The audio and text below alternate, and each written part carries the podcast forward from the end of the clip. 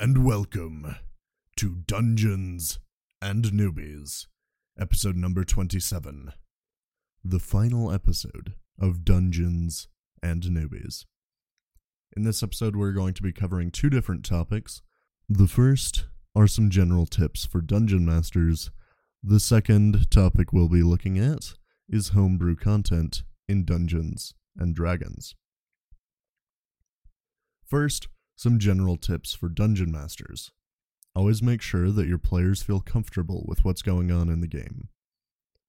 I would recommend starting the game with a conversation about what everyone would like to keep out of the game. If you've known your players for a long time, you don't necessarily need this conversation, however, I would still recommend having it. The second DM tip is to not be afraid to fudge some die rolls every once in a while. In my opinion, a dungeon master's job is to tell a compelling story, and sometimes the dice don't care what your planned drama is. So don't be afraid to fudge some dice, just to make sure your story isn't derailed by an untimely character death. A few things about fudging dice. Never, ever tell your players that you fudged a die roll, and don't fudge too many die rolls.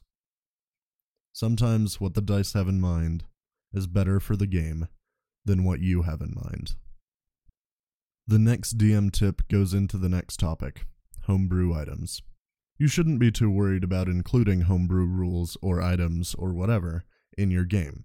Just make sure that you read through the item or rule or spell or whatever else just to make sure it fits with your game and so you know what it does and how it will affect your game. I love homebrew magical items and homebrewed rules. But just because I do and I use them doesn't mean you have to love them and you have to use them. Sometimes all you want in your game is what the book says, and sometimes you want something different. All of that's okay. Follow whatever you think will be the most fun and be the best for your game. This is the final episode of Dungeons and Newbies. On February 2nd, you'll be getting a new podcast from me called Dice Quest. I'm sorry that this episode is going out the day after it was supposed to. My life has been really hectic recently, so I am sorry about that. I can tell you what characters will be played in Dice Quest, however.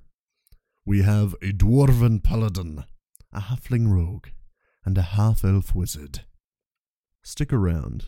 At the end of the episode, I'll put in some background knowledge that the players will start out with.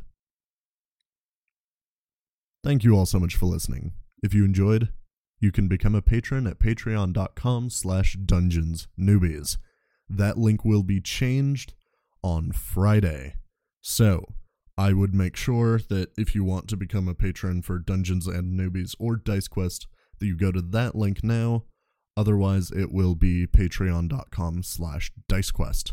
You can listen to us almost anywhere you get your podcasts from. Be sure to check out our website, dungeonsandnewbies.com. If you want some Dungeons and Newbies merch, you can go to redbubble.com slash people slash dungeons newbies. Our music comes from Hero Down by Kevin MacLeod.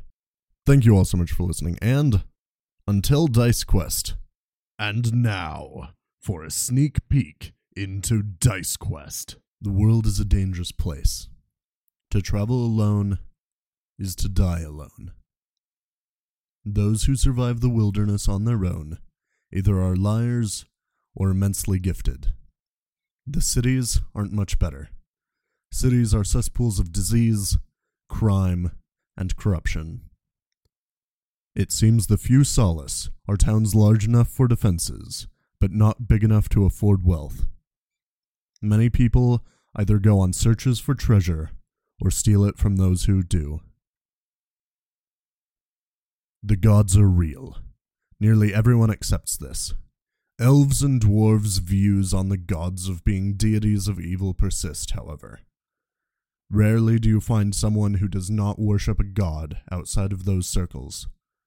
The majority worship a god relevant to their current situation or plans, which means many worship several gods.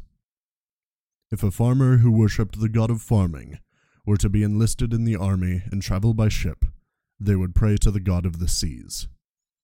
This leads to many churches in small towns, having many different gods represented within the one building. Only the most wealthy of cities have multiple cathedrals, each dedicated entirely to a single god. Nearly every settlement has a church. Small towns have but a small church, but the large cities contain immense cathedrals that put many a castle to shame.